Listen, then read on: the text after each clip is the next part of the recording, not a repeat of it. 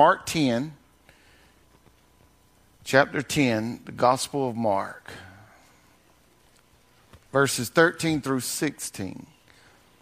Now, this passage is um, very familiar to us. And we've been in the Gospel of Mark for several weeks. And if we don't have a baby dedication when we get up to chapter 10, if the Lord allows us to stay there, we'll just skip this passage. We'll take care of it today. But uh, it's a very familiar passage. Mark 10, verses 13 through 16.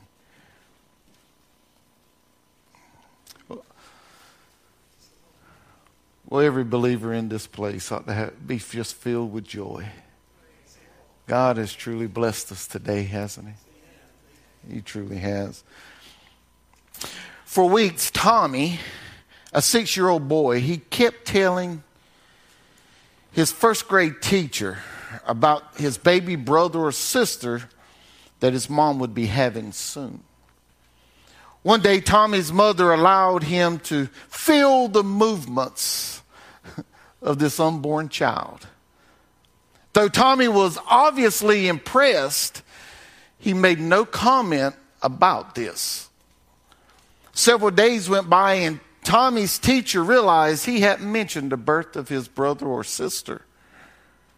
So she sat him on her lap and she asked Tommy, What's become of your baby brother or sister that y'all have been expecting? Tommy burst into tears and he confessed, I think mommy ate it.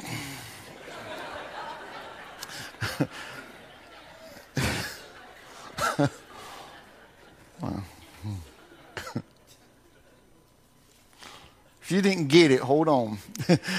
it's going to come to you. You know, children have their own minds. And you can never be sure what to expect from a child. Some of you are saying, that's right. you don't know what, you can, you just have no idea what might come out of their mouths. But you know, your children should be to, be able to learn very quickly what to expect from parents. Above all else, children should learn that their parent, their parents want what's best for them. And what's best for our children should supersede what our children want. When we look in this passage, we really see that there are parents wanting what's best for their children. The Bible says, Then they brought little children to him that he might touch them. But the disciples rebuked those who brought them. But when Jesus saw it, he was greatly displeased and said to them, Let the little children come to me. And do not forbid them, for of such is the kingdom of God. Assuredly, I say to you, whoever does not receive the kingdom of God as a little child will by no means enter it. And he took them up in his arms, laid his hands on them, and blessed them. God, we thank you for your love and your attention to us. Even, God, when we were children, we were on your mind. God, you've told us before the before we were formed in our mother's womb, you had called us to you. God, before the foundation of the world, you knew each and every one of us. And God, we just thank you we thank you that we can bring children to you, for you are King of kings and Lord of lords. So, God, we just thank you for this day that you've blessed us with already, for those who have given their life to you, those who have decided to join this local body of believers to make it their church, those, God, who are going to come and, and, and allow us to dedicate their children on their behalf to you. God, we, we just thank you for what you're doing today. But God, there may be someone here who doesn't know you through your Son, Jesus Christ. And we pray that you would move and minister to them. And God, if, if there's someone who needs to bring them to you, help us, God, to grab their hand and walk with them and talk with them and share you with them. Help us, God, to learn to lead others to you. And we'll praise you for all that's accomplished. In Jesus' name we pray. Amen. You know, we live in a time and in a society that thinks what's that the best way to parent children is not to force anything upon them. Society says that children should formulate their own ideals without any influence of rules, social norms, or stereotypes. Today, we're told children should be free to decide what they want to believe is true. What I mean is, today, society is saying that if a boy feels like a girl, that he should be free to act, to dress, to carry himself as a girl, and vice versa. Now, I know every mother and father really believes little, their little Susie or their little Johnny is a genius. And in mothers' and fathers' eyes, that may be true, but, but come on now. we all know better. You know, children eat crayon. What's the genius behind that? you know, kids will find their way into cabinets and drawers and just see it when there's chairs everywhere and floors everywhere. Almost every father of a child has multiple hats in their house, meaning multiple different colors but they'll put pots on their heads. and we call them geniuses. So I really don't care how many letters are behind a, so, a psychologist or sociologist's name. I can tell you this children need direction the wisest man that ever lived shared in Proverbs 22 and 6 to train up a child in the way that he should go. And I want to let us know this in case we don't quite understand that. It doesn't mean, well, I took my child to church every Sunday, so I trained them up in the way they should go. No, that's not training them up in the way they should go. That's a good thing. Bring them to church every Sunday. That's, that's a good thing. But we train up a child in the way it should go is that we bring it to the Lord. And, and as we see that child grow and we recognize the gifts, the skills, the abilities that God has blessed him with, help that child understand that those gifts, those abilities, those skills are to be used to glorify God. That's training training a child in the way they should go. Society has pushed boundaries in ways that from the time I was small, I would have never thought would have taken place. But this shouldn't surprise us. It shouldn't surprise us that society is, is, is, telling us that we don't need to teach our children about this, about this deity. They're telling us that we shouldn't teach our children about God. Let them learn for themselves. That shouldn't surprise us. Because when we look in today's text, we see the very closest to Jesus. We're pushing kids away from him. The disciples didn't want the people to bother Jesus with their children. As a matter of fact, they rebuked the people for even bringing their children around. Now, let's be honest, and please don't raise your hands. But let's really be honest with ourselves. How far are we away from this? How far are we away from this line of thinking that the disciples have. You know, don't get me wrong. I know this is a church that we want children here. We want families to bring their kids here. We, man, I, I, want I want these young families to have as many as you can possibly. I want your quiver full, and I want you to bring them all here. Taylor says, I'm becoming more kid friendly as I get older. uh, we, want, we want them to come. We want you to come with them. We want to have many Sundays like today. where we're going to celebrate children. And it, it brings joy to my heart to be able to stand on behalf of families in this church and dedicate children to God. But really, how do we feel when they're in our sanctuary? I want you to know when we hear the cry of a child, we're hearing life. Now, I know how old I am, and I, I know that I'm on the downside of life here. And whenever I hear children, I hear life, young and vibrant. But I wonder when we hear them cry, do we hear a noise that is distracting? Or do we hear the opportunity to disciple a child?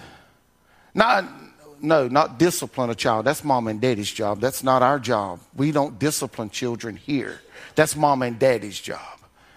Uh, we disciple them. When we hear the, child, the cry of a child, do we hear the opportunity to share the gospel with another soul that's come into this world? When we hear the cry of a child, do we hear someone who, through the power of the Holy Spirit, that may go out and do great things for the kingdom of God? Oh, I hope that's what we hear.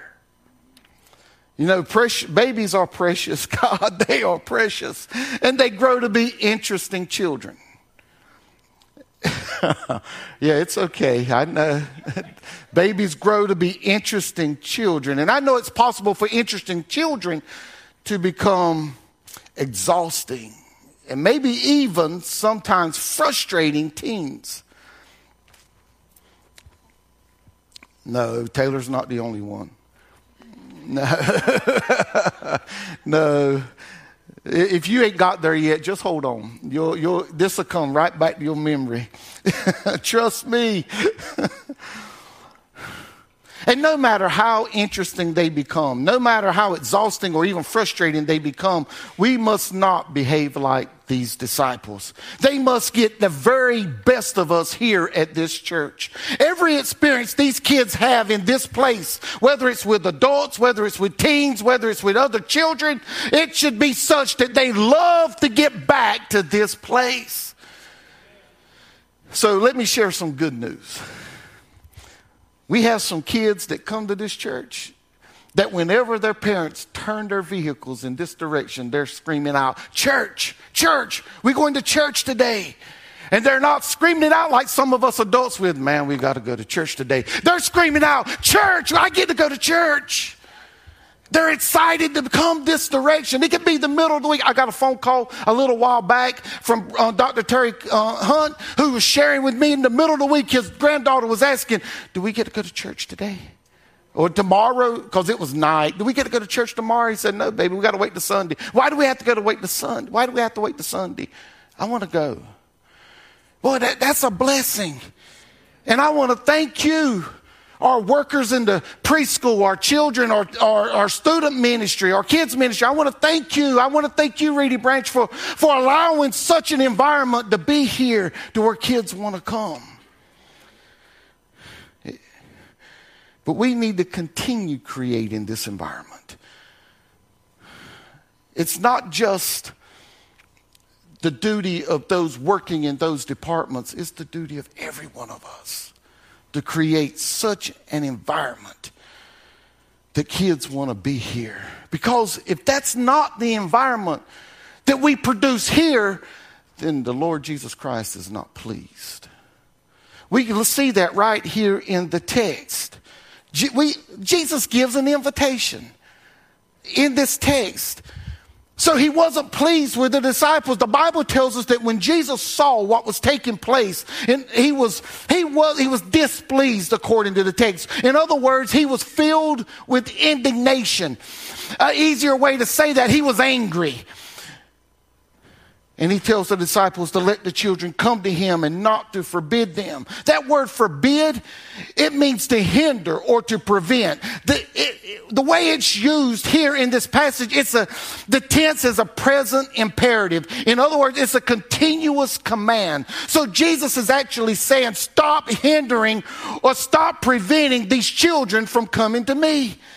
Here, Jesus' disciples were hindering the children. They were continuously preventing them from getting to Jesus. No wonder, no wonder Jesus was filled with indignation. No wonder he was angry with these disciples. So, what he did, he just cut out the middleman. He said, Come on, come to me. As a matter of fact, he, he told them, He said, Bring the children to me. So Jesus here, he called for the children, he received them. And what's interesting is that these children were so young and so small, they had to be brought to Jesus. They may have been too small to understand what was taking place, but Jesus was big enough to bless them. There's no way children will be rejected by Jesus.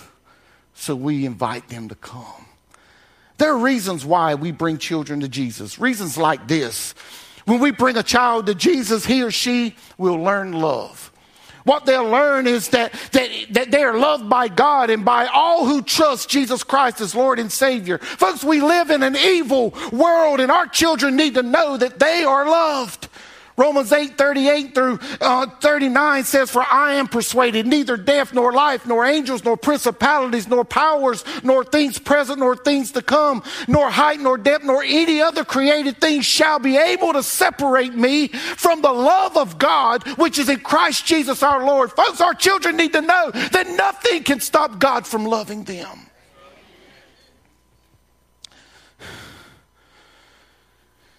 They need to know that others love them and they need to know that they are to love others. And they get that when we bring them to Jesus. And, and love others who, who don't know Jesus as a Lord and Savior. Matthew 22 and 20, uh, 37 through 39 says, You shall love the Lord your God with all your heart, with all your mind, with all your soul. This is the first commandment. And the second is like it you shall love your neighbor as yourself. Your neighbor isn't just a Christian next to you. Your neighbor is those that you can share the gospel with. We, when we bring children to Jesus, he or she will learn that God is with them. They, they need to know they have help whenever they're facing trials and temptations that this life throws at them. And when we bring them to Jesus, they, they will learn that there is a supernatural power that can go with them when even mom and daddy can never go with them anymore. Hebrews 13 and 5 says, I will never leave you nor forsake you. I don't know what was going on. I don't know where the parents was. This girl had been kidnapped. We know the story from a few years ago. This girl was taken and she was abused. Her parents were nowhere to be found, no matter how much she cried out to them. They were not there. And this man was just brutally abusing her. But what I can promise you is Jesus was right there with her. I have to believe that she never even saw this man's face, but all she saw was the face of Jesus. I have to believe that he took whatever pain she was going through away from her. For her to endure that, I got to believe he was right there with her.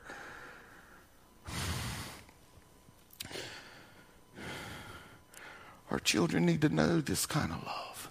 Children need to know this kind of protection. They, when we bring children to Jesus, you know what they'll learn? They'll learn the truth. John 14 and 6 says, I am the way, the truth, and the life, and no one comes to the Father except through me. And this is vital because the world's going to tell our children that there is no God, but Jesus is emphatic that there is a God. And the world will tell our children, well, if there is a God, there's many ways to get to Him, but Jesus says, I am the way. In fact, Jesus intercedes on our behalf to God. For in 1 Timothy 2 and 5, he tells us there is one God and one mediator between God and men, and the man, Jesus Christ. It's him. Folks, when we bring our, a child to Jesus, that child will learn that Jesus is their provider, He's their protector, He's their peace, He's their hope, He's their strength, He is their assurance Psalm 23 tells us the Lord is my shepherd. I shall not want. He makes me to lie down in green pastures. He leads me beside the still waters. He restores my soul. He leads me in the paths of righteousness for his name's sake. Yet though I walk through the valley of the shadow of death, I will fear no evil. For you are with me. Your rod, your staff, they comfort me. You prepare a table before me in the presence of my enemies. You anoint my head with oil. My cup runs runs over. Surely goodness and mercy shall follow me all the days of my life, and I will dwell in the house of the Lord forever. Our children need to know this is available to them. So we bring our children to Jesus. When we bring a child to Jesus, we are putting them in contact with the source that they need, not only to make a difference for the kingdom of God in this life, but He's the only source that provides eternal life. When we bring a child to Jesus, they learn the gospel. And they learn that the gospel is the power of God to salvation. You know, it was my dad that led me to the Lord when I was a child, 11 years old.